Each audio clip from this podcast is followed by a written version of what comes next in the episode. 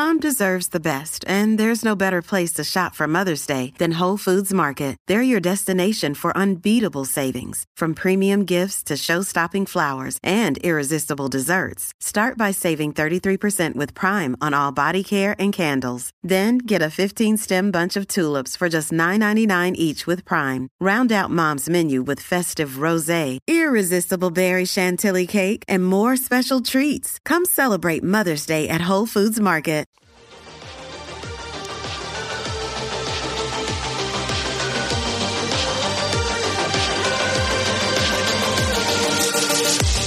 Hey, everybody. Thanks for tuning in to another episode of Ultra Stories. You're listening to the Ultra Stories podcast, episode number 83, brought to you by the Human Potential Running Series. I'm your host, Human Potential Running Series owner and race director, John LaCroix. Thanks so much for tuning in to another episode of the program. It's great to have your ears. Hey, you know, um, this is episode 83. We started producing this show back in October 2017. Halloween of 2017 was our first release. And since then, this is now our 83rd episode. And in that time, we've had over 78,000 unique downloads of this program to various platforms. Uh, and that's huge. That's a big number.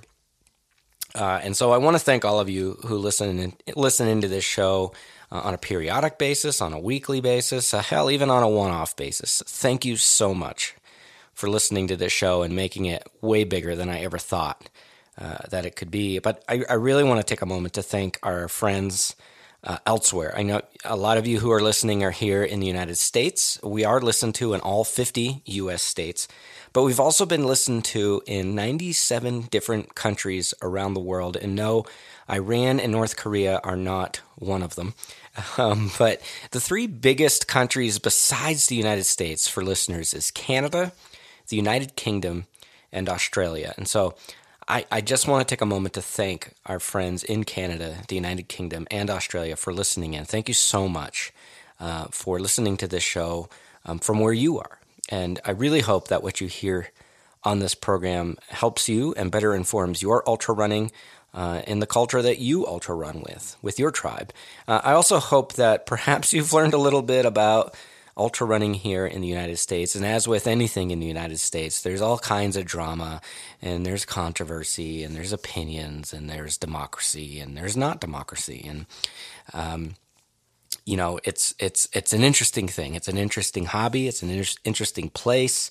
I know it's vastly different in other places around the world. And so I really, I look, I can't thank you enough for listening into this program, and not just youth in, in other countries, everybody. Thank you so much. This this program has become much bigger than I ever thought it would become from the beginning. Seventy eight thousand unique downloads. That doesn't account for people who just simply stream the episodes uh, and don't download them to their phone. This only counts. This is only a count of people who download an episode to their device. It doesn't count streaming. So 78,000 unique downloads. Thank you. Really, I appreciate it. I've got a great interview this week. It's with a guy named Adam McRoberts. Adam is originally from the upper Midwest. He now lives here in Colorado. He's been here a few years now, uh, and he started a new business venture called Big Things Crewing. And I'm really excited to bring this interview to you, not only so that we can hear Adam's really fascinating story, but we can hear more about his business and what they uh, plan to do moving forward and how you guys can be involved. Uh, so we'll get to that. But of course, before we get there, we have a little bit of housekeeping. Next week on this program, which, you know, we'll call it January 21st, 22nd, 2020, we're returning back to talking about Stories Ultra. Uh, if you don't know, this entire pod- podcast came to be uh, around the idea of this event called Stories Ultra. Stories Ultra is a one of its kind, unique timed event here in Colorado. It's in Colorado Springs at Cheyenne Mountain State Park on Saturday, February 8th. We have a 30 hour, 15 hour, and 6 hour timed ultra. Now, what makes this different is most times you go to a timed event and there's a pond or a track or a warning tracker on a baseball field or whatever. It's just uh, some lame quarter mile that you do repeats around. And it sounds just mind numbingly boring to me. Like, seriously, give me a wooden spoon so I can gouge my eyes out. It sounds horrible.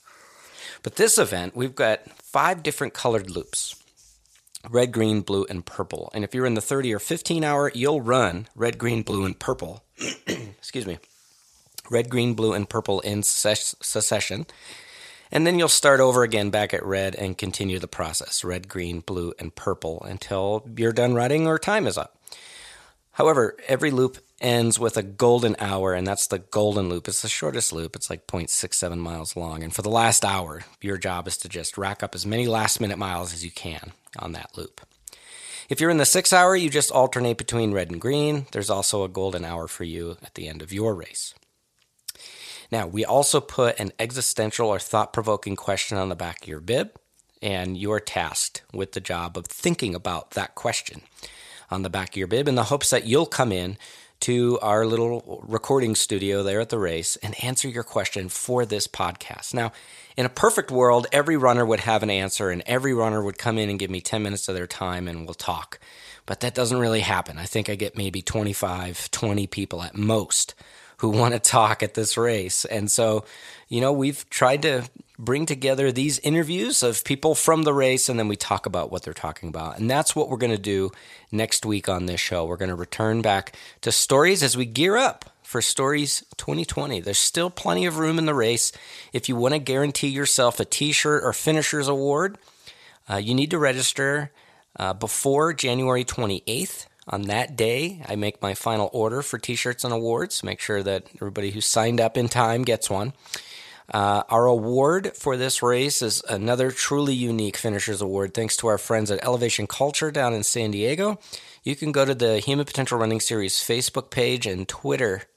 Uh, I don't know if it's on Twitter, Instagram, and that would be HP Running Series on all three of those platforms. You can see a picture of the award for this year if that interests you. Uh, so give it a look see um, hey, sign up for the race. It's going to be a great time. Th- we have a theme for every race moving forward. Uh, this theme, the theme for stories, is when we were kids.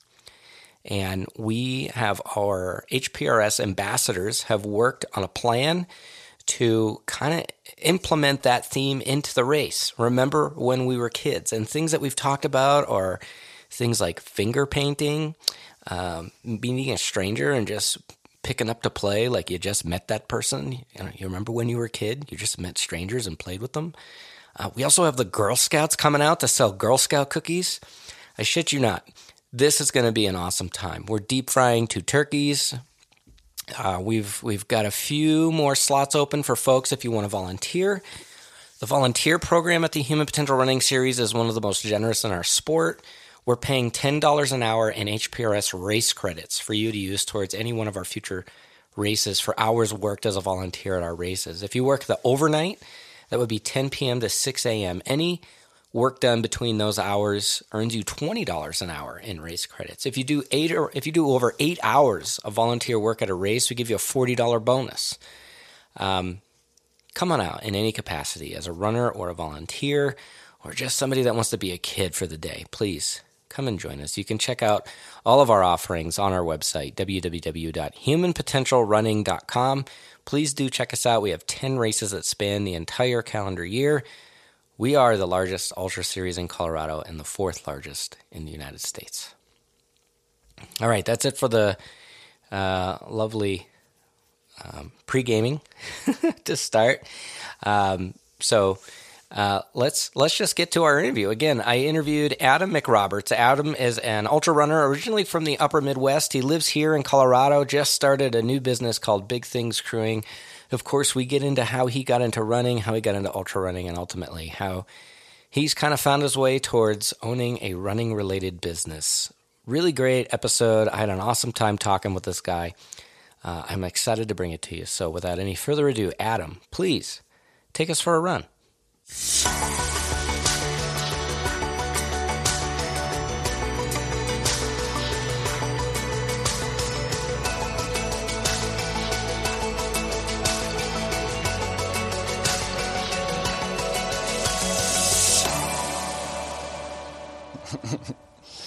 From the cat capital of Arvada, Colorado, I'm here with Adam McRoberts. Hello. Hey, Adam. How you doing?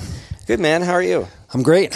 I'm great. Thanks for uh, thanks for deciding to come and spend some time with me for the show. It's great to have you. Thank you. Great to be here. First question I always ask everybody is how you got into running. Ah, all right. Um, that's uh, a question that's not super easily answered. That's all right. We got time. Okay, we got time. All right. Um, this is called Ultra Stories. So, Yes. yeah, give us a story. yes. Um, so um, I guess running. The idea of running probably started for me with my dad when I was a kid. Um, my dad was a firefighter, and uh, he had to stay pretty fit for his job. So he was really into cycling when I was a kid. And uh, so I remember in grade school, like handing off water bottles to him at bicycle races in the town that we lived in. We lived in uh, Janesville, Wisconsin, little town in the Midwest. And um, I just thought it was cool. You know, it was just something that my dad did, and I appreciated it. And then um, later on, he um, ended up going and doing a race in, uh, I think it's northern Wisconsin. It's called the Birkebeiner. It's a cross country ski race, 50, 50 kilometers, I believe. And uh, he went and did it with a buddy of his. And as a kid, I just remember thinking, like, okay, so my dad's taking his time off from work to go and do this humongous race that, you know, he trained for and sounds like a big deal. And, you know, he did it, he finished it, he came home, and I remember asking him about it. It's like, how was it? And uh, he, he just kind of shook his head and he said, it was the hardest thing I've ever done. And I just thought that was cool. I just thought that it, it just seemed cool to me to take time off work and for an adult male to find a buddy of his from another work to go to this race to do the hardest thing he ever did. I just thought it was cool. So, in a way, I think that that's sort of what planted the seed initially when I was a kid. And um, in a way, I've sort of been looking for the hardest thing I've ever done since then. Have you found it?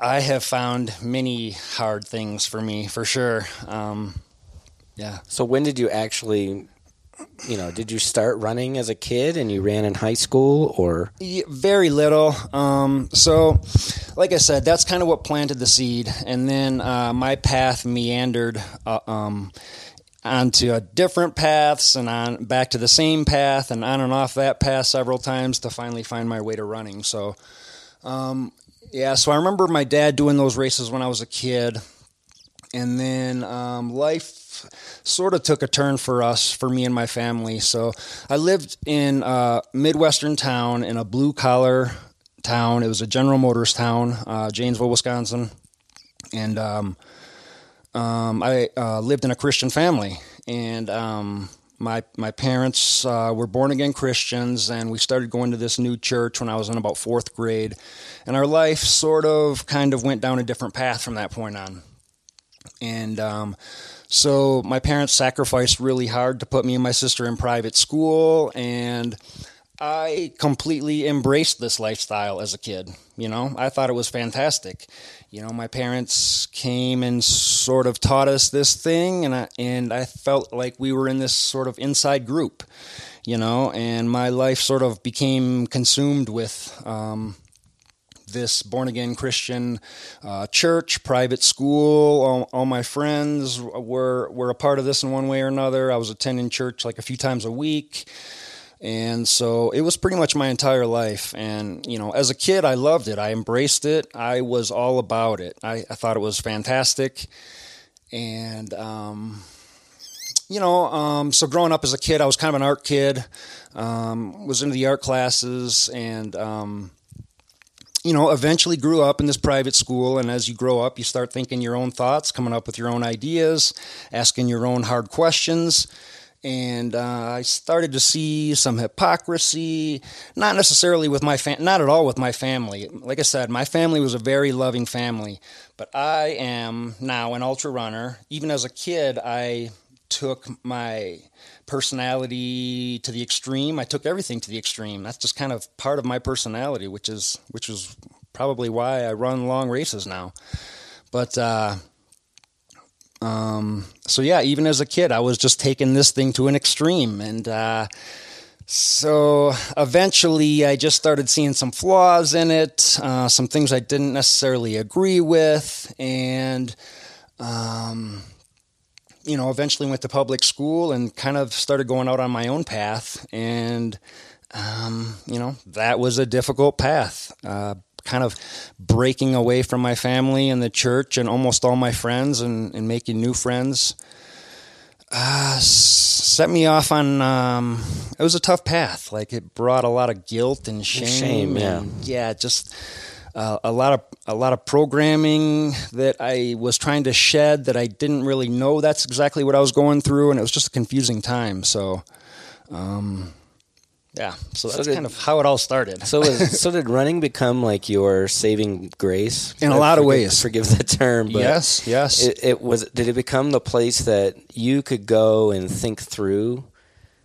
what you had been spoon fed for all this time, and and kind of reconcile with what you personally believed? Absolutely, absolutely. So, um, so as I got out of high school and kind of went onto my own path of just like, you know, uh, kind of your standard Midwestern guy. Uh, you know, you get a job, you kind of, you, you, it's a manual labor type job. You're drinking a lot at night, and it's just kind of a cycle, and it just kind of becomes almost all consuming. And you know, a few years went by that way, and I wasn't really.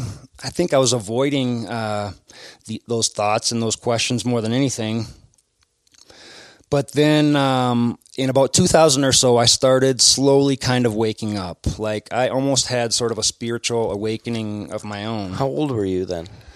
Uh, what was I, 25? That sounds about right. Yeah. So I was just kind of, you know, coming into my own, I guess. Um, so it, it was almost like a spiritual awakening, like a metaphysical awakening. Like I just, um, I mean, looking back now, that that was definitely a turning point in my life. So so I feel like that was when I started to wake up, and I just started to realize that I wanted to do bigger things with my life. I wanted to help people. I want to inspire people, and if that is through running or I've been into martial arts in my life, and I just literally wanted to start doing big big things with my life.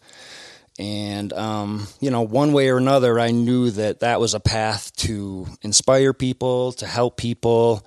And, um, you know, I mean, what can be better than that? That's what it's all about. Before I ask my next question, I have to ask you to say the word bag. Bag. Say say again. Bag. Bag. Bag. Not bag. Big. Do you call a hotel a hodel ever?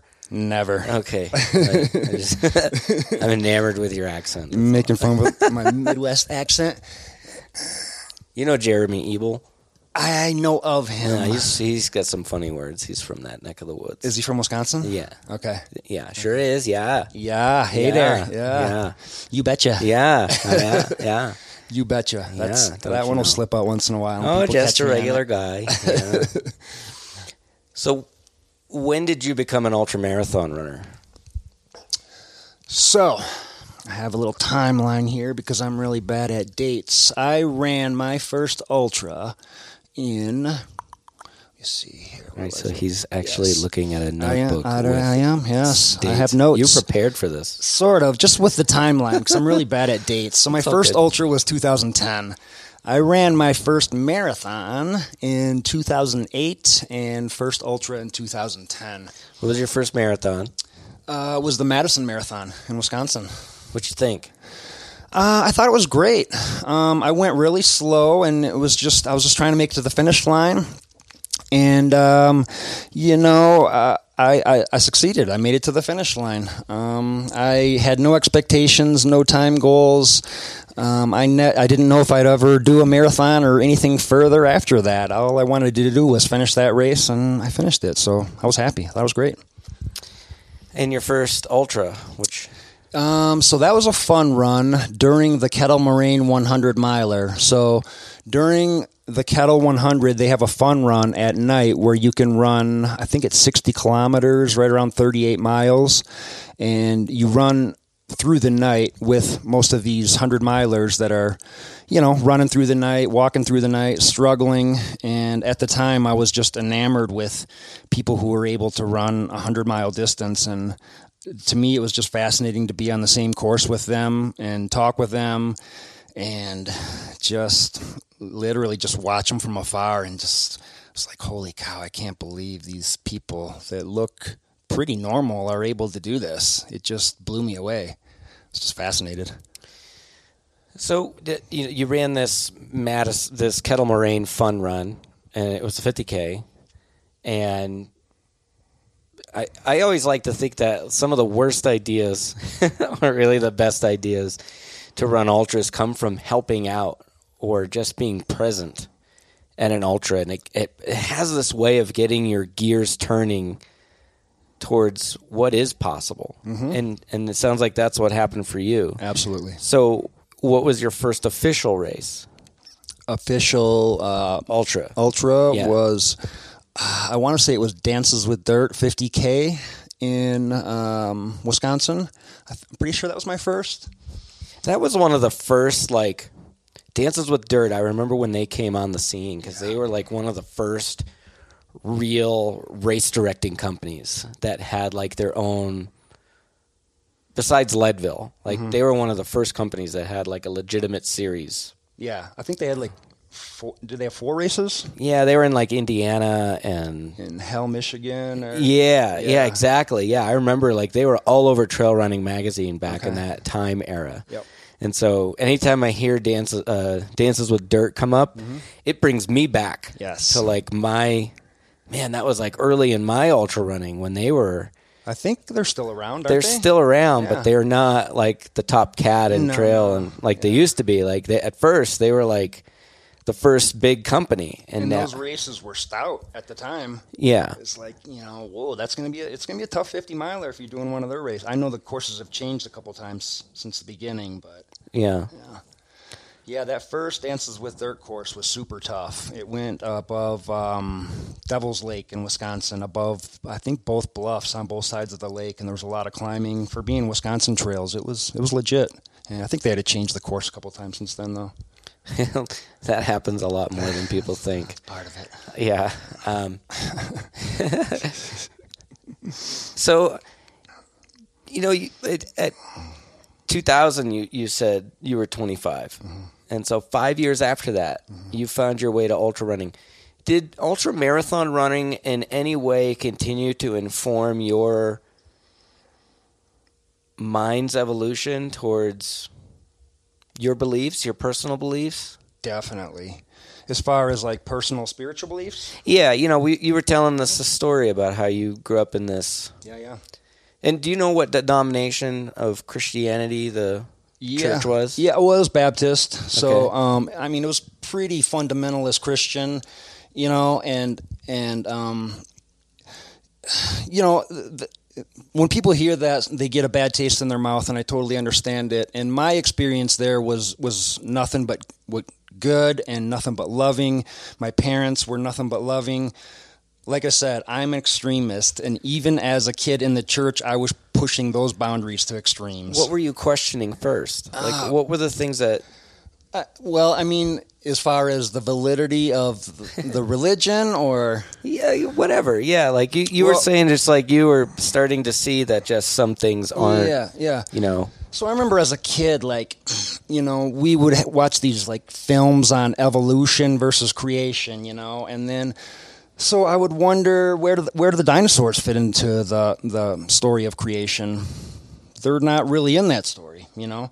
So I would ask people that, and then uh, you know I would ask my parents, and they'd say, "Well, I don't know. Let's go ask the pastor." And we would go ask the pastor, and you know, it was these questions that nobody really had answers to. So that is what started to open up my eyes. And then, um, you know, it was just other random things too. Like at my private school, we would, they would, on chapel day, we would watch these movies on how rock and roll music is all evil and it's of the devil. And like if you, if you play it backwards, it says worship Satan and ACDC stands for Antichrist, Devil Child. And I- mean, when you're an eighth grade kid watching this stuff, it you it's literally just turning you on to it rather than turning you off to it. And so I became enamored with rock and roll music, R-rated movies, all these things I wasn't really supposed to be into.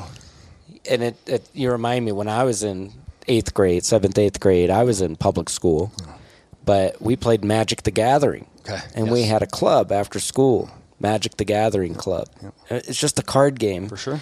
But the town that I grew up in, Manchester, New Hampshire, at the time, this is the mid 90s, they actually, the city council voted to approve a ban on Magic the Gathering as an, an acceptable game for children to play at school because of its demonic overtones. Ah, And like, but we're in public school. We weren't even in right, right. a, a Catholic school, and so I guess I'm kind of empathizing with you in a way that I, I, I can see the hypocrisy and the, you know, like a couple weeks ago we saw a meme online, and it was Moses spent 40 years walking the desert, but Google tells us that it only takes six days to walk the distance that he supposedly walked in 40 years. You know, Well, he did have a lot of people with him. so was it the act of running an ultra and having the time alone to think to think your own thoughts that continued that evolution or was it the conversation with others that you have in an ultra? Um, probably the time to myself. Um, I mean, I'm an introverted person, uh, or I've sort of become an introverted person throughout the years. I enjoy running by myself. I do most of my training by myself. Uh, so when I do run with someone, you know, it's kind of a treat and I enjoy it.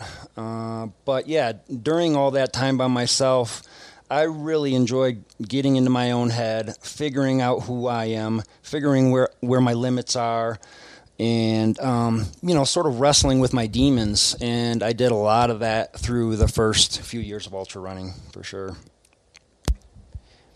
And you know, I so you you ran this 50k and then you ran dances with dirt. Did you are you somebody that slowly worked your way up through the distances or did you just go right for 100 miles like Yes, I slowly worked my way up. So from there, I think uh, I did the North Face 50 mile, Wisconsin edition? Wisconsin. Yep. And then I waited a full year and ran my first 100K, which was at Kettle Moraine as well. They have a, they have a 100K as well as a 100 mile. And then, you know, I'm up to the big year. The, next year it's going to be a 100 miler. So I signed up for Kettle Moraine 100, and then a couple months later I did Leadville 100. And those are my first 200 mile races. Well, this is an interesting question. Then, is is there? Did you notice a difference between Leadville and Kettle Moraine and how oh, the races were put on? And this was oh. back in what year, by the way? Uh, so I have it written down right here. Let's see. That was 2012. So 2012. So now we're two years into lifetime owning Leadville. Mm-hmm. It's right before the 2013, the the infamous 2013 year. right, yeah. So they were still on their journey through their growth. What were the big differences that you saw between those two events, and did that inform your personal beliefs in regards to the types of races that you are going to run and support moving forward?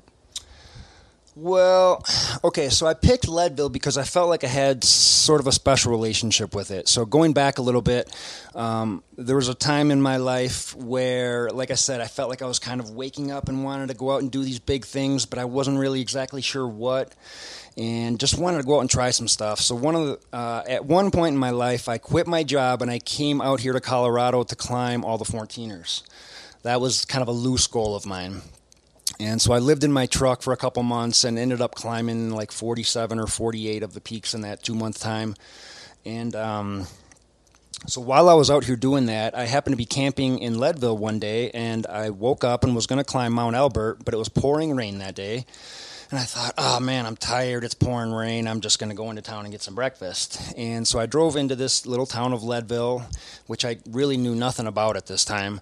And as I'm driving into town, it's raining, it's storming up in the mountains, and I see hundreds of people running up into the storm. And I had no idea what was going on. And I'm looking at these people, and I see like you know, some of them are sort of athletic looking, but then I see like these augmented, like, s- like skinny old men and a word. overweight women, and I'm just like, what is that? But they look, you know, legit. Like whatever they're doing, they're going up into a storm in the mountains. This must be serious. And you know, I go into town and I start asking around what's happening today, and they're like, "Oh, this is the Leadville 100." And at the time, I had never heard of it. And I'm like, a hundred mile run in the mountains. It just blew my mind. And uh, you know, at the time, I it just I was fascinated with it. It stuck in my mind for a long time. So yeah, fast forward a couple years later so I do the Kettle Moraine in 2012. I do the Kettle Moraine 100. It's my first 100. Um, I have no expectations. I just want to finish this thing, and I thought the race was put on really well. Everybody there is very friendly. I had uh, great support, crew, pacers, and then um, went out to Leadville, and the race is huge. Uh, there's like 800 people running. There's only three or 400 people that finish. It was just humongous, but you know, I had already built up this sort of relationship with the town of Leadville and building up to that race. So I Leadville always hold a special place in my heart. Uh, a lot of people dog on it for a lot of different reasons. There's so many people. There's some road running, but for me, that race is special. I'll always love it, and um, it was a fantastic experience for me. And then um, what what were the big differences between your Leadville experience and Kettle Moraine? Well, uh, so Kettle Moraine was, you know, like I said, that was my first hundred, and I just wanted to grind it out and get to the finish line. I had no expectations. I didn't know what sort of hell I was going to go into during this thing. And it was a tough, tough race. But, you know, when I got to the end of my first 100 miler, what I realized was that I don't have anything special. We all have the ability to do this thing. I knew for 100% fact, like, okay, I finished this race, but this, you know, this has nothing to do with me. I am just a human, and we all have the ability to do this if we want to. Not everyone wants to run that far, and I totally get it. But this is just something like we're able to do this. We everybody can tap into this ability if you want to. So that's what inspired me. And then when I went to Leadville, I had a host of uh, different problems during that race, uh, that particular day. Like, for instance, uh, when I got to the, uh, I think it's Twin Lakes aid station at mile 40, and then you come back through there at mile 60. Um, I had a drop bag there with all my essential gear in shoes, compression, jacket, food, everything. And I'm going to be coming through this spot at mile 40 and 60, so it was a key drop bag for me. And then, uh, you know, I, I show up and I tell them my name and my number, and they can't find my drop bag. I'm like, you're kidding me. They're like, no, we can't find it anywhere. I'm like, well, all right, let me come back and help you look. So I'm 40 miles into the race, helping the volunteers dig through drop bags. We're going through hundreds of them, and they don't have my drop bag.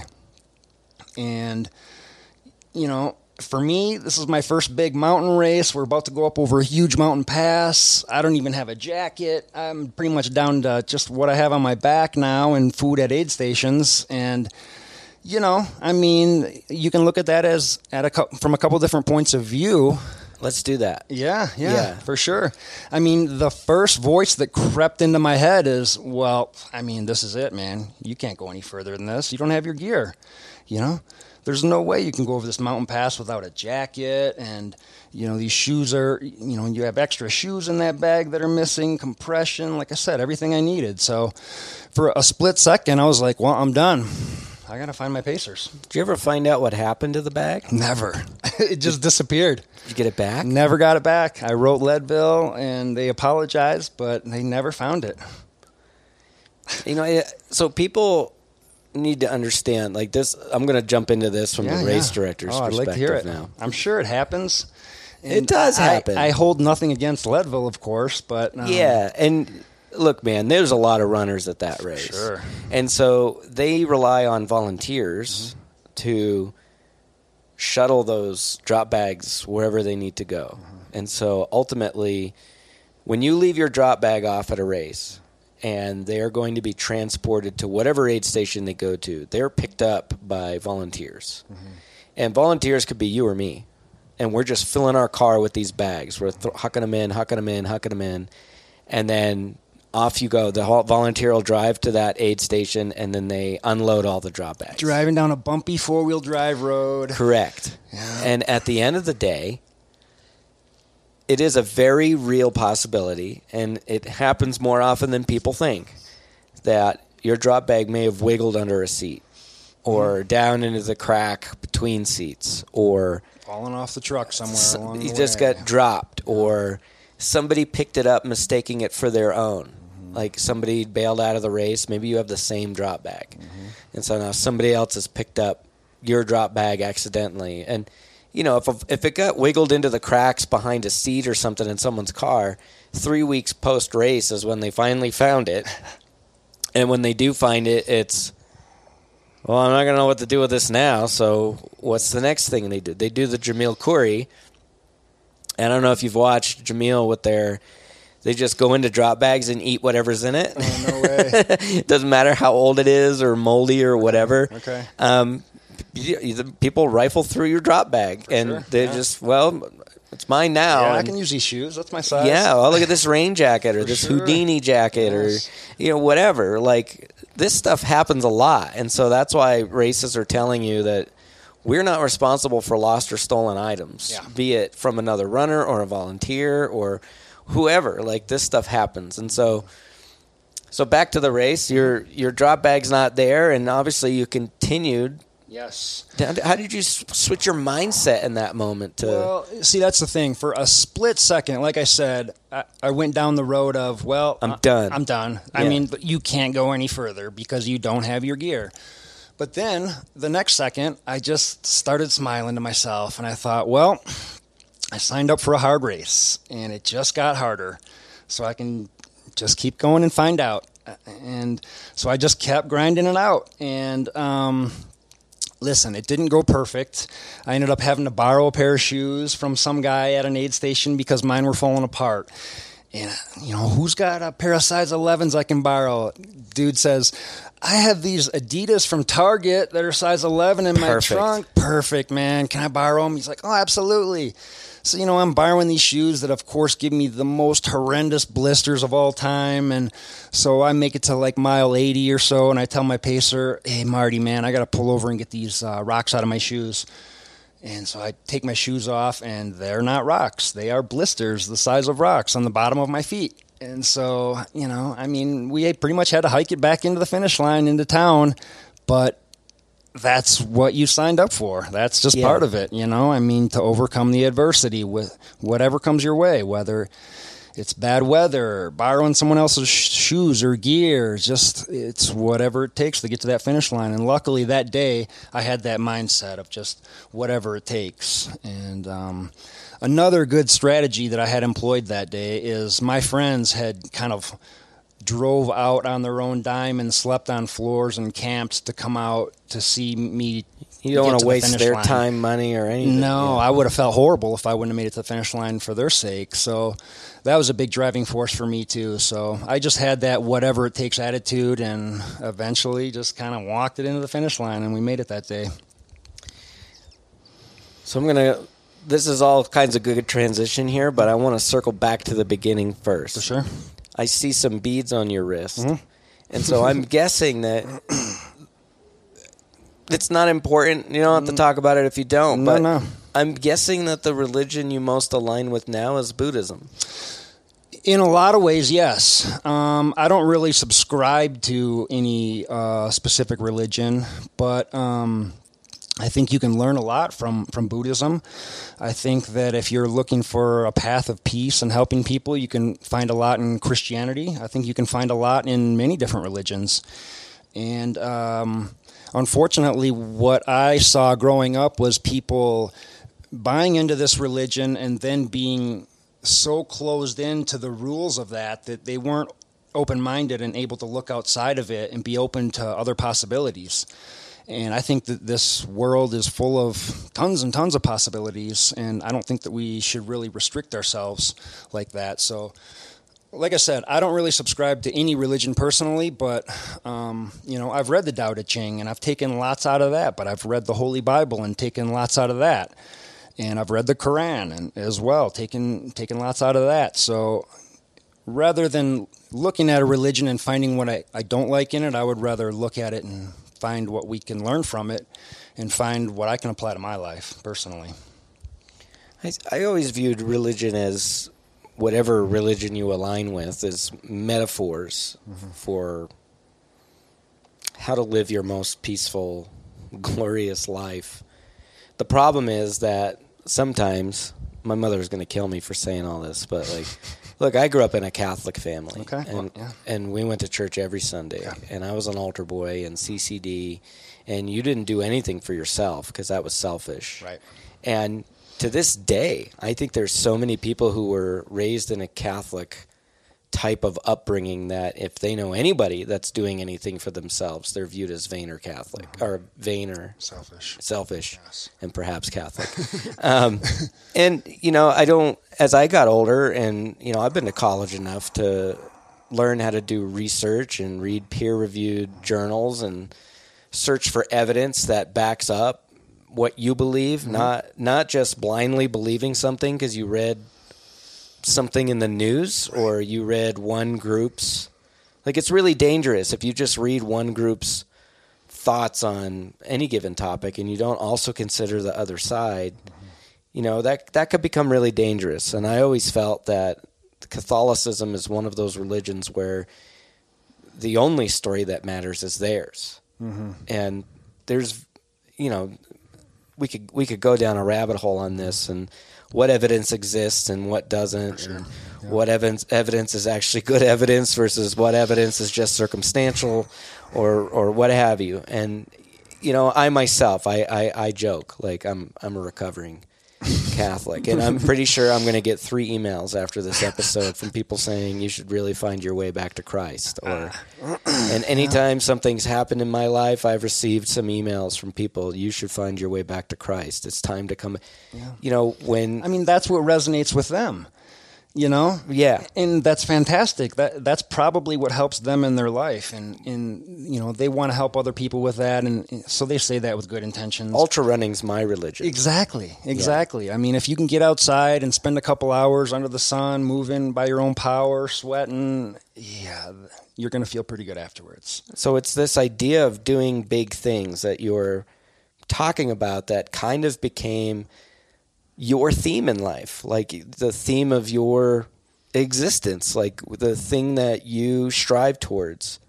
Yeah. That you want others to strive towards yes. is the the concept of doing big things because it's the big things that change you. Yeah, for sure. And big things could be many different things for, for different people. It could be, you know, running your first 5K, or it could be uh, taking uh, taking college courses at night after your full time job. It could be it could be anything.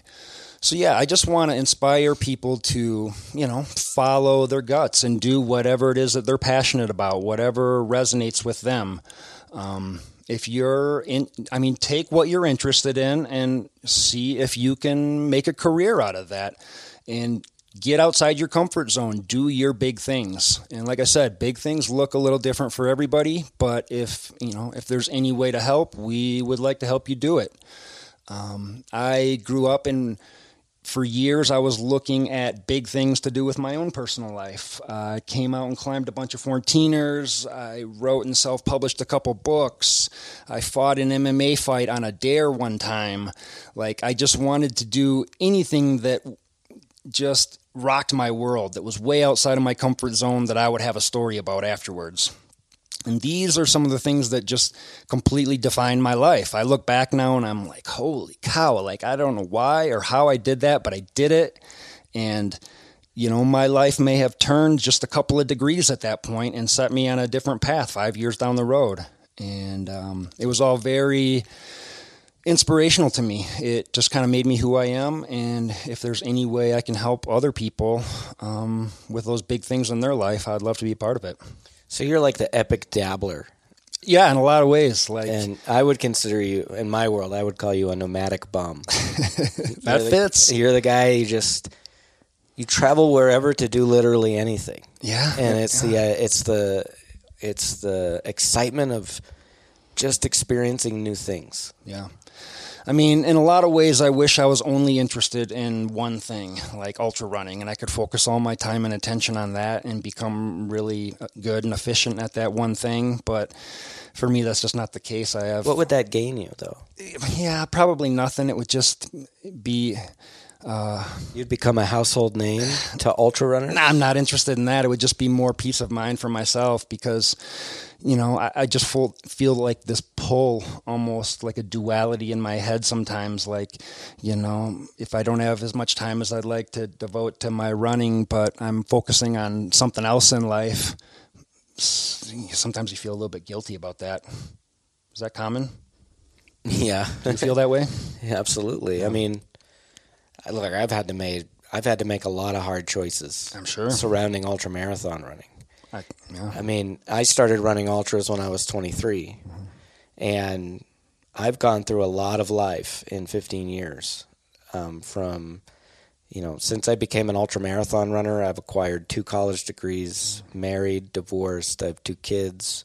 I've moved from New Hampshire to Colorado. I've had many jobs. I've started nonprofits and ended them and started businesses and you know at the end of the day I, I decided that it was more important to follow my compass instead of my watch. Yeah. And my compass was well this ultra running thing has helped me a lot. It's helped me get through some really dark times in my life. It's mm-hmm. it's this thing that's measuring the test of time but it's giving me it's given me so much that I see it as a gift.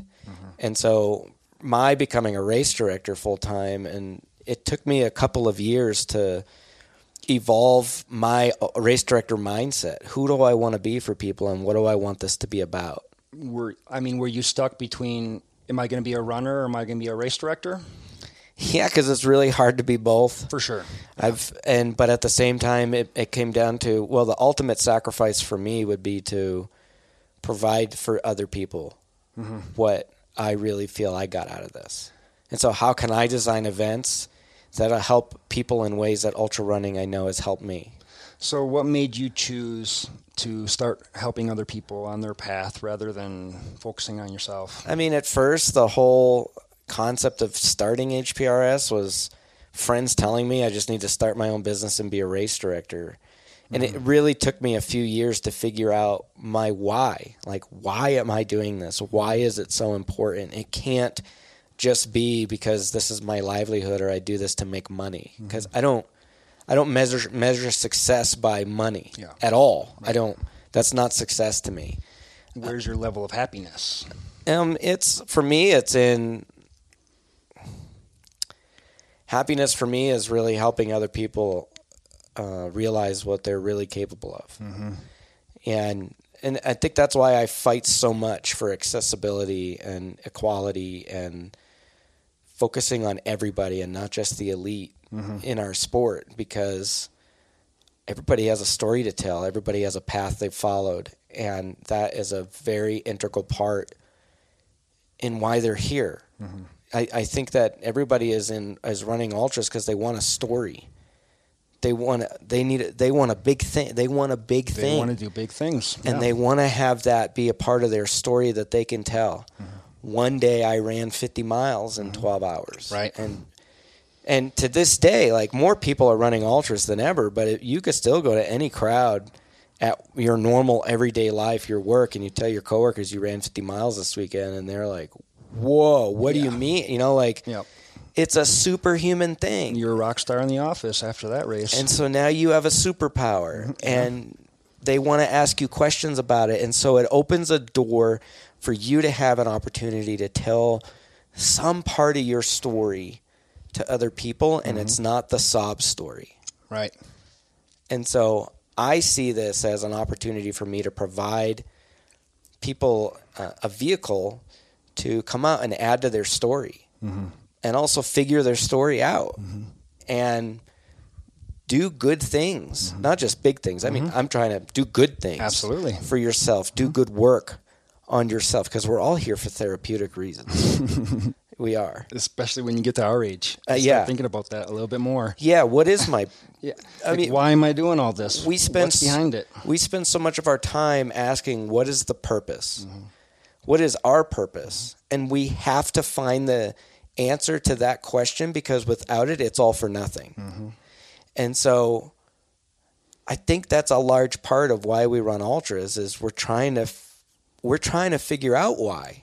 Right. And It's like we're all trying to be better people, and you know, this is our little avenue. It might be Mm-hmm. a strange kind of off, off the path avenue, but this is one way that we can become better people. And um, yeah, that path looks a little bit different for everybody, but for us as ultra runners, this is our weird little thing. All right, everybody. Seems like a good spot to do a little more housekeeping. Again, the Ultra Stories podcast is brought to you by the Human Potential Running Series. We are Colorado's largest series of ultra marathons and the fourth largest ultra series in the United States. Please check us out on the web, www.humanpotentialrunning.com. We'd love to have you come and join us for any one of our events, of which there are 10 that span the entire calendar year. I want to tell you about our summer in Fairplay. In June, on June 6th, I host the South Park Trail Marathon and Half there in Fairplay, Colorado. It's one of the highest marathons and half marathons in North America. The uh, half marathon is heavy at about 15 miles, and the marathon, uh, the distance is dependent on snowpack at that time of year because Colorado still has a shit ton of snow on the ground uh, in the high country in early June. Um, so that would be the South Park Trail Marathon and Half on June 6th in Fairplay, Colorado. Then in July, we switch gears to the Silverheels 100 mile endurance run. It is the second highest ultra 100 mile ultra in North America, next to only Hardrock itself. Uh, if you want to run a 100 mile race in Colorado's beautiful high country through fields of just amazing wildflowers, still some snow, babbling brooks, just amazing sweeping views of the 14ers that tower all around you. This is the race for you. I'd love to have you check it out. That would be on July 11th. And at midnight on July 12th is the last call 50 mile endurance run. It's the only 50 miler in the West with a midnight start. And you can purchase a $5 commemorative shot of whiskey to go along with your entry. We take that shot 10 minutes before race start. Uh, as a toast to Bill Buck and his dance hall, and of course, the legend of Silverheels herself. We'd love to have you check those races out July 11th and 12th. Also in beautiful Fairplay, Colorado. That's the Silverheels 100 mile endurance run and last call 50 mile endurance run. And then in August, we wrap our summer up in Fairplay on August 1st. It is the sixth annual Sheep Mountain Endurance Runs. We have a 50 mile and a 50K. Uh, awesome lollipop loop course. Uh, if uh, just this is one of my favorite courses. It is rugged and it is truly beautiful and wild. You're going to run in some areas that seldom see people below the towering ridge line of the Mosquito Range in Colorado's high country. The race starts at just shy of 10,000 feet. You almost hit 13,000 at the high point.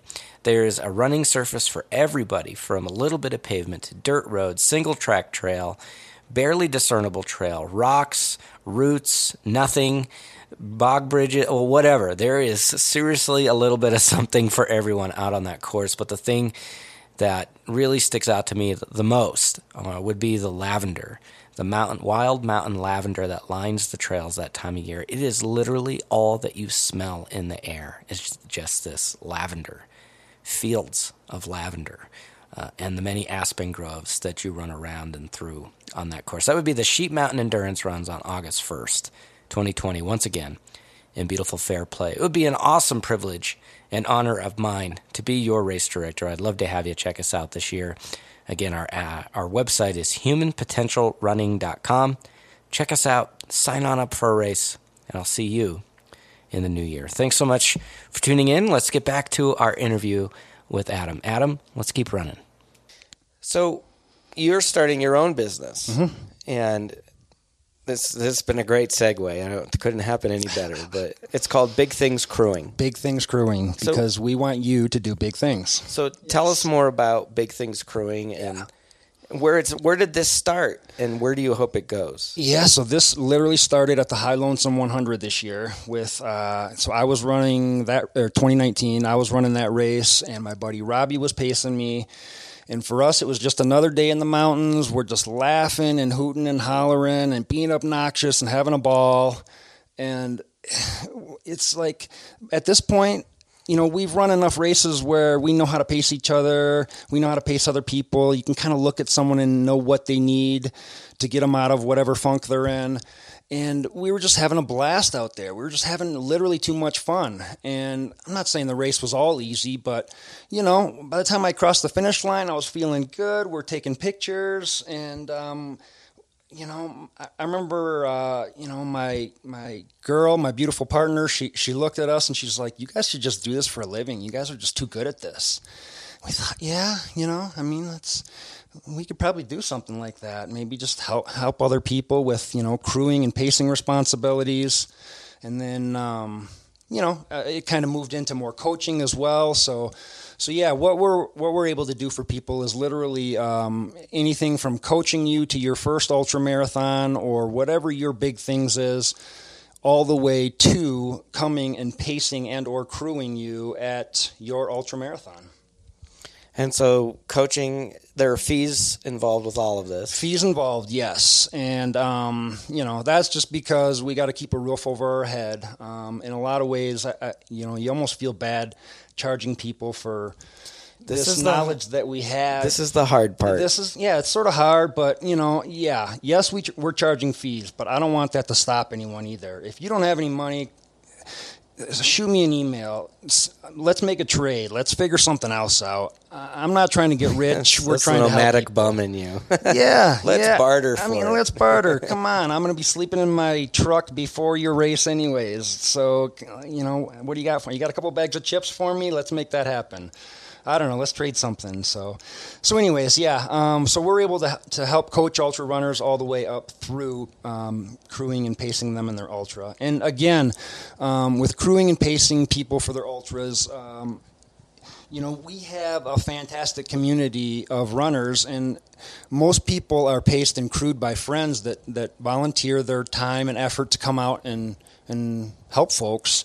And I think it's fantastic. And I've been crewed and paced by some of the best in the industry that have taught me that have taught me a lot. And um, some of those moments uh, you could never take away from me. I'll remember those to the day I die. And we are all for um, you know friends helping friends and that support system there with, with crewing and pacing, bringing your friends or family in to do it. However, if you get into a Colorado race and you don't know anybody out here and you don't have anybody to pace you, we're available to you. And you guys live at I, I think this is really important is that you guys live at altitude. Yes. And a lot of people who are traveling to Colorado to race don't. Correct. And so there's a lot about running at altitude here that affects everything. Your every part of your race. Mm-hmm. Your body will act completely different at mm-hmm. altitude. It's not just the lack of oxygen, which by the way, there's the same amount of oxygen in Colorado as there is in Miami. That's not what's happening. there isn't less oxygen here. That's not what's happening. That's not what's happening. um, yeah, there's just so many biological things that happen with your body beyond the breathing. Yes. As an effect of running at altitude. And so you guys are essentially the experts that can help flatlanders for sure figure out the the running puzzle in Colorado because it is different. Yeah, it's different. And you know, we've all done it ourselves. I've done it myself. I've come out from Wisconsin to run Leadville, uh, so I know how to do that. Um, but yeah, we live at altitude. We're fit year round. We're able to jump into pretty and much I, any race. I know Robbie. Robbie's really yes, fit. you know Robbie. He's always fit. You guys have run a lot of stuff. Yes, we've been around for a while. And so, if there's a race tomorrow and someone needs a pacer, we'd be able to jump in and get them to the finish line. How many hundred mile finishes are between you two? Oh gosh, I don't even know. How many do you have? I think I've done. I want to say nine or ten, probably And around ten. Robbie's around there too. Yeah, so he's probably like, pretty close. you know, so 20, 100 Yeah, mile finishes you know, between the two of you. you I still have more than you two combined. I just you've want got like twenty or something, don't you? Yeah, you got a bunch of them. 23. Well, in your early days, you were going crazy. I was. Right? You were doing uh, Ooh, like this is a why- three or four a year. I think this is where your services also come in. Is that we need to combat this FOMO in our sport because it's the gravy train to What- burnout town. What's FOMO again? I forget. Fear of missing out. Oh, okay. and you Okay. just sign up for everything because you don't want to miss out. Yeah. and yeah, I was running like four or five hundreds a year for the first five years, and it took me about five years before I DNF'd. wow, that's Um, impressive. Um, but also stupid. Yeah, also stupid. Yeah. Yeah. I mean, the next person, you know, they may DNF their second hundred. Everybody's a little bit different. Yeah, but- no, it took me. I, I ran a hundred. I mean, I'd run about a dozen hundreds before I DNF'd. that's one. awesome. And then since then, DNFing is not that big a deal. Yeah. Right. I actually prefer it. It's easier, isn't it? It, it certainly is. I love going to a day. I love going to bed at night, and uh, I don't have anything to prove, and fuck it, you know, and just. So, a lot of the old schoolers in the sport, there are still some around. I'm one of them. Yeah, yeah. So I get to be the crotchety old goat that says to you, Same here. paying for crewing and pacing. Yes. Whatever happened to us just being supportive of each other? Yeah. What's your answer to that? My answer is I am 100% supportive to people who just want to go out and support their friends or um, I'm all about it. Like I said, all my crewing and pacing in the past, I, you know, I've never paid my friends to, to crew or pace me. They just volunteered to come out on their own not time, everybody their has own dime. Yeah. And got me to the finish line. And um, some of those moments, like I said, changed my life. And if there's any way I can help other people with those moments, seminal moments in their lives, pivotal moments, I would love to be a part of it. And so, yeah, we are offering this service to people. You know, there's dirtbags in the sport that are running these ultras that barely have the money to sign up for a race. It's it's honestly sad. Yeah, and my hat's off to them that you know they're putting all their hard-earned money into these races. So I'm guessing that that's not going to be our clients. No. but there's people out there with lots of money that just want to do big races, and they'll try and get into Leadville, and they don't know anybody out here. I hate to say it, but your client's going to be the dude from Houston that works in a high a high rise in oil, oil and gas, who got in his head he could run Leadville, paid all the money, bought the VIP package, and needs a crew. Perfect. And so he's got this expendable income that he's willing to expend upon you Okay. for your services. Well, like I said, the But money is not what I'm concerned with. What I'm concerned with is getting this guy from Houston in the high rise building to come out here and have an experience that he is never going to forget. One that's going to blow his mind, one that he's going to walk away from a slightly different person.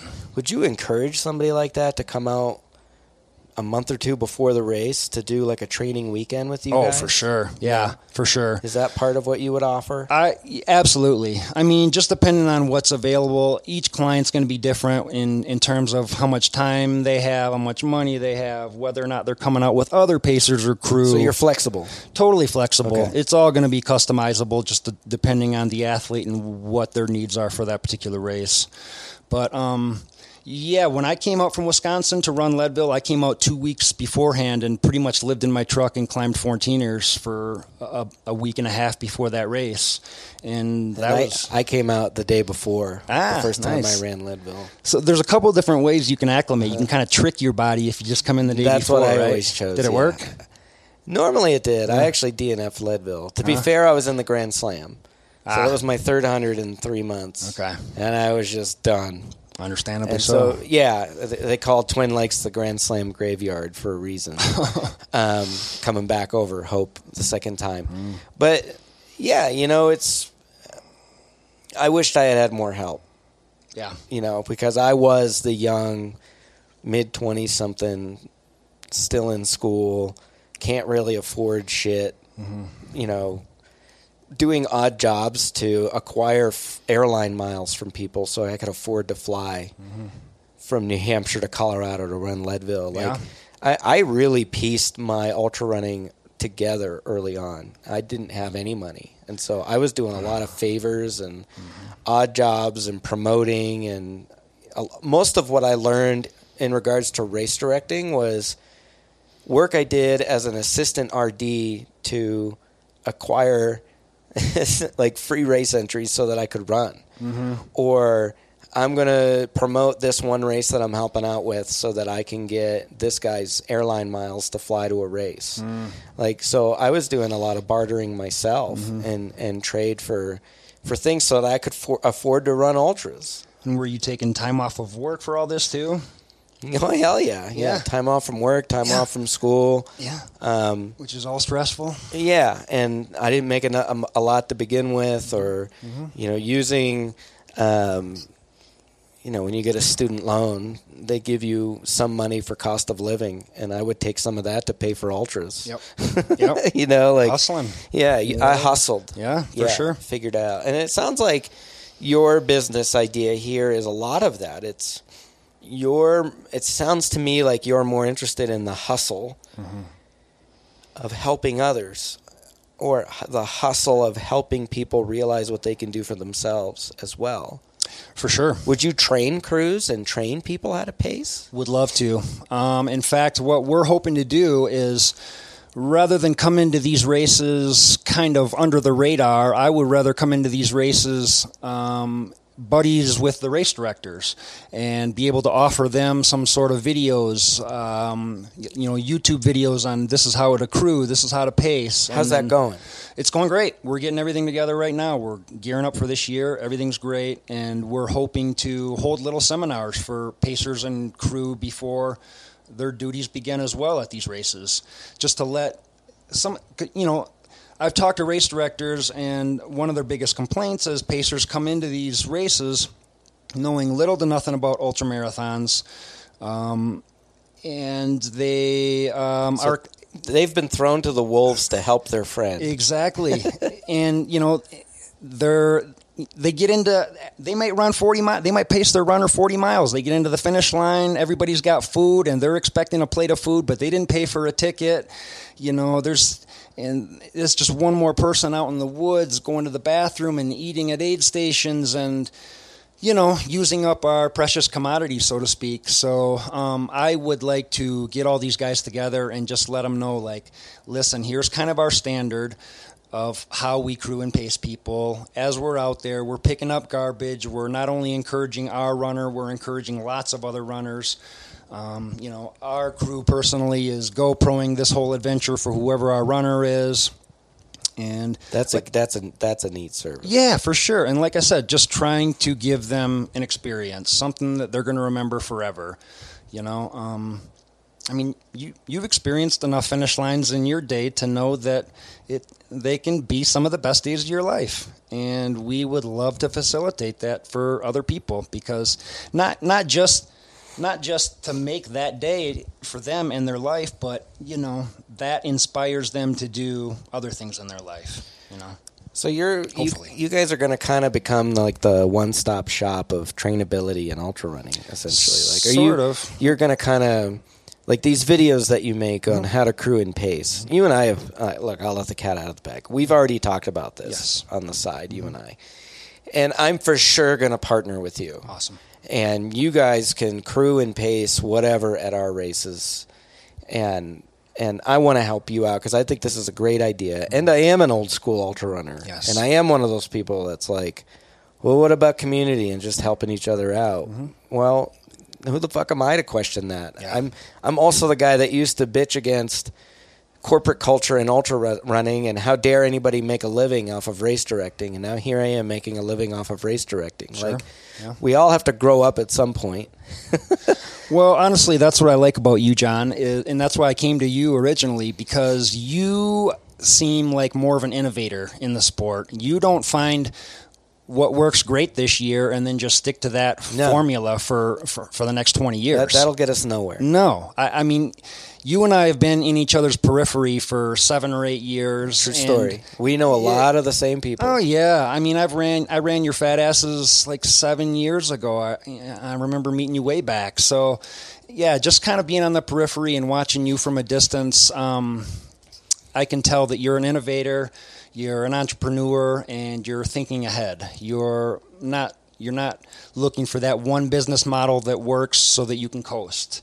You are looking to push this thing to the next level and uh, who knows what that level looks like. We we don't even know yet, but you are willing to try all kinds of stuff and I appreciate that. And so I, I see you in this big things crewing. Mm-hmm. I see this as an opportunity of I'm one of those race directors. I won't say who the other race directors you spoke to are, but Mm-hmm. I'm not the only one that has expressed that.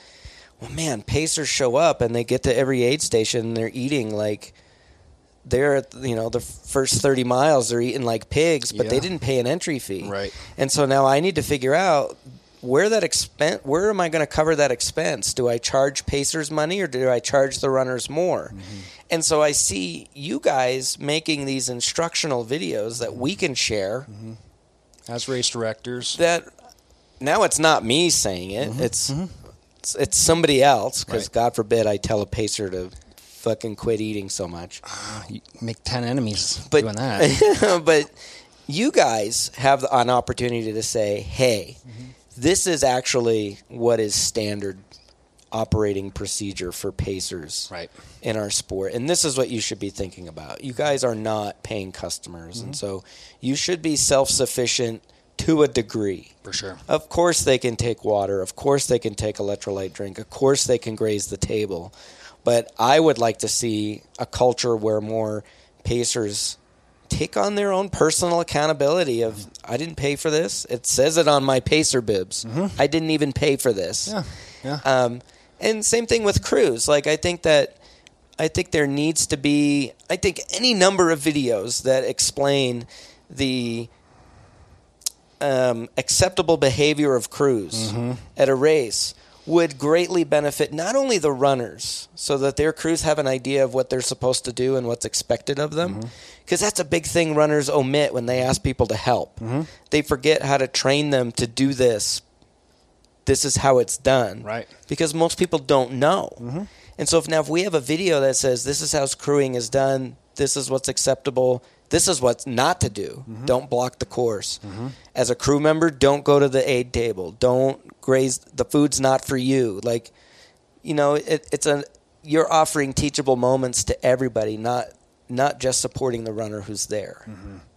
I mean, ultimately, that's what we're trying to do is support the runner that's there. But yeah, in you know, we got to get those those satellite areas taken care of and trained up as well. To, Well, if to you're making a video on, run. on this is how to crew and it's an excellent video, well, oh, I don't need to tell somebody else how to crew. I'll just hire these guys. Yeah. They seem to have it dialed. Yep, yep. Here it Yeah. is.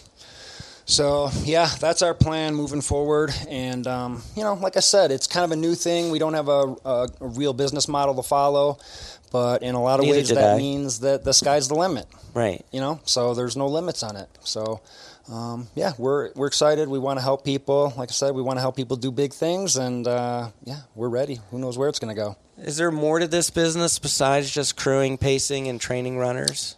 Um, sort of. It it depends on the person and what they are open to. I mean, um, I am always interested in the mental aspect of uh, training for ultra run, running too, which is something that's quite often overlooked. But you know, if an athlete comes to me and they feel like you know they're fit enough to run 100 miles, but they don't know if they can put it together in their head, um, you know, we might be able to to work something out there too. I mean, um, How does someone train mentally to run 100?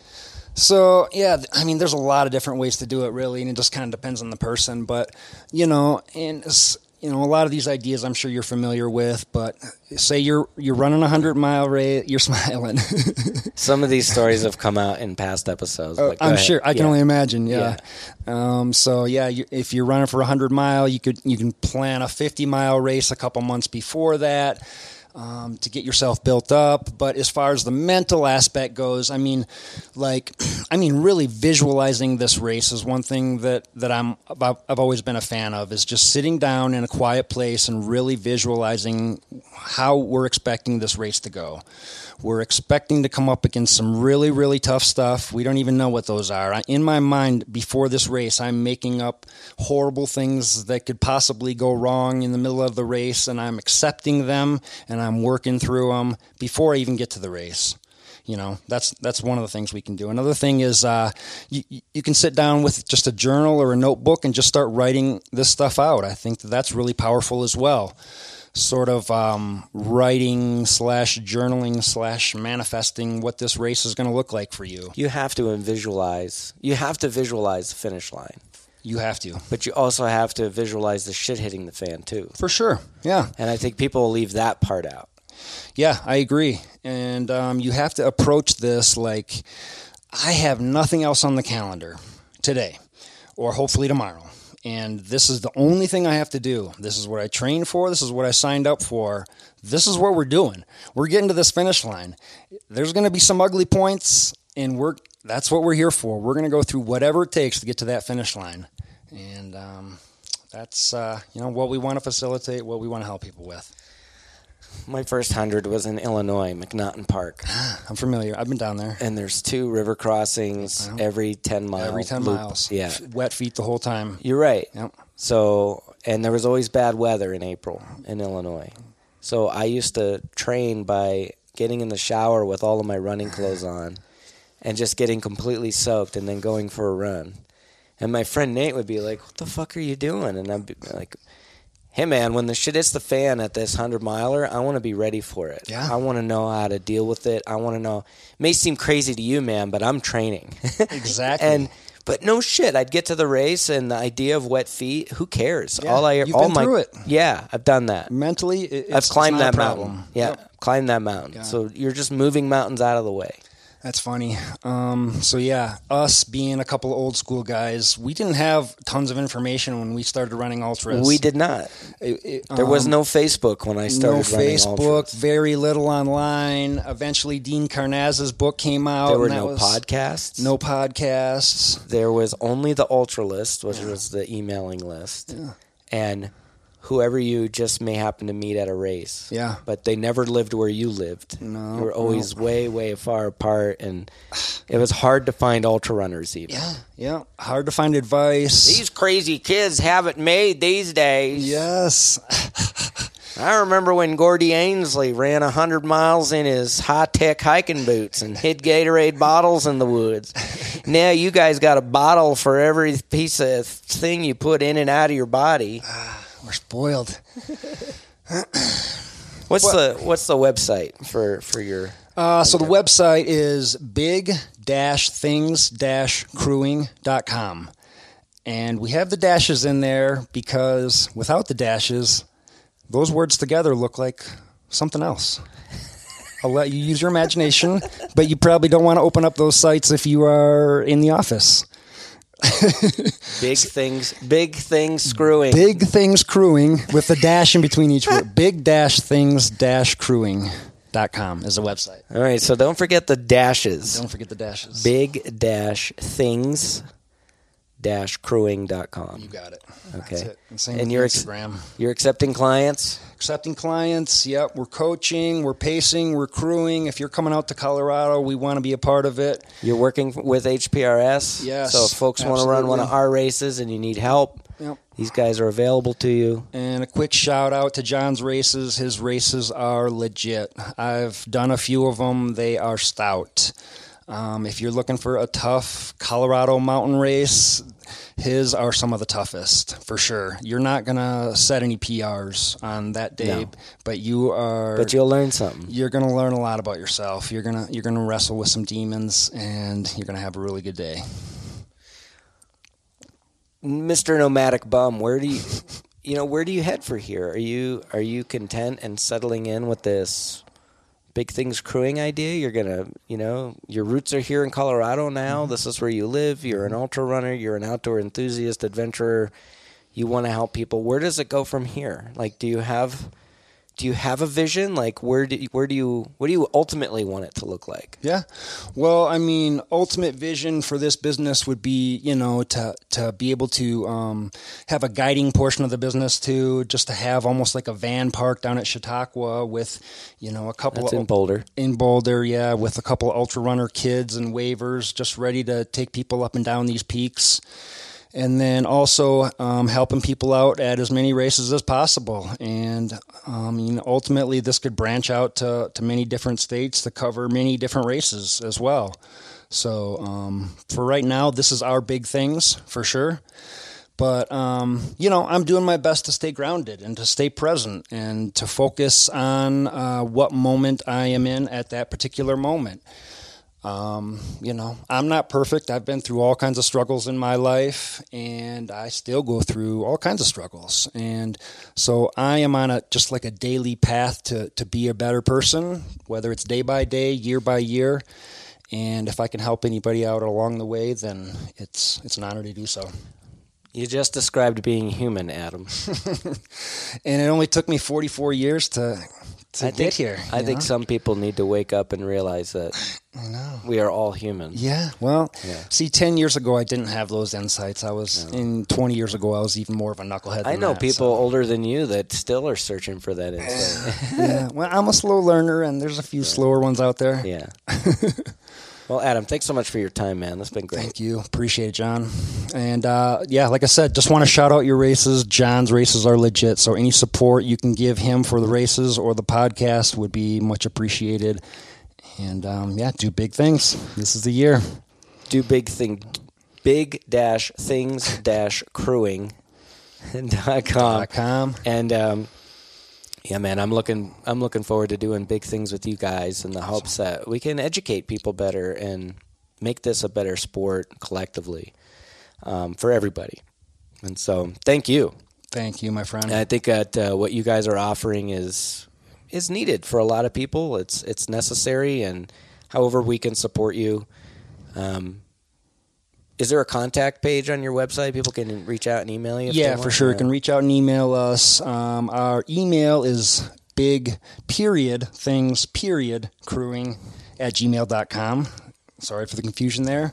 But yeah, for sure. Email us, reach out. If anything that, that was said today in this podcast resonates, or you're looking for any sort of help or support over the next year in coaching, or you're coming to Colorado and you need pacers and crew, give us a shout or just a tour guide. or just a tour guide, or even if you just want to chat with a knucklehead that's been through a bunch of stuff, I, I'd love to help you guys out.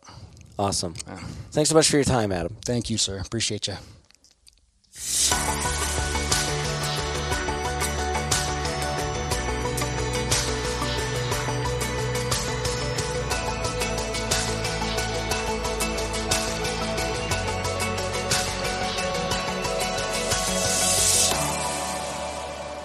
Well, that's going to do it for this week's show. Thanks so much to Adam McRoberts of Big Things Crewing for coming on and giving us some of his time to talk about not only his journey into ultra running, uh, but what he's cooking up here, uh, and hopefully moving our sport further into the future. Again, it's uh, we talked a lot about innovation and innovating and and and changing. And look, I'm I'm one of those old school race directors. I had a lot of opinions back in the day. I still have a lot of opinions today. But over time, opinions change, and mine have certainly changed. I used to be one of those people that thought it was insulting that anybody would use ultramarathon running as a means to make a living. Because in the old school world of ultra running, you just didn't do that. But now it just seems like everybody wants to do that. And Adam's no different. And it's okay. It's okay. Uh, their business is once again called Big Things Crewing. Um, it's in the show notes. If you go to our website, humanpotentialrunning.com, click on the podcast link on the homepage there, uh, and you'll see it, episode 83. Uh, you want to click on that, and on the bottom of the show notes, uh, I'll have a link there of some of the other races that we discussed during Adam's interview, as well as a link to the website for Big Things Crewing. These guys are offering expert crewing services to anybody who travels here to Colorado to run in a race. I know, look, every year there's a lot of people that come to our races from somewhere else and they don't know anybody that can crew or pace them. And they email me looking for crews and pacers, and I, I don't know how to help them. Now I do. I've got Adam and his crew. Uh, he'll also offer pacing services. He'll also offer training services.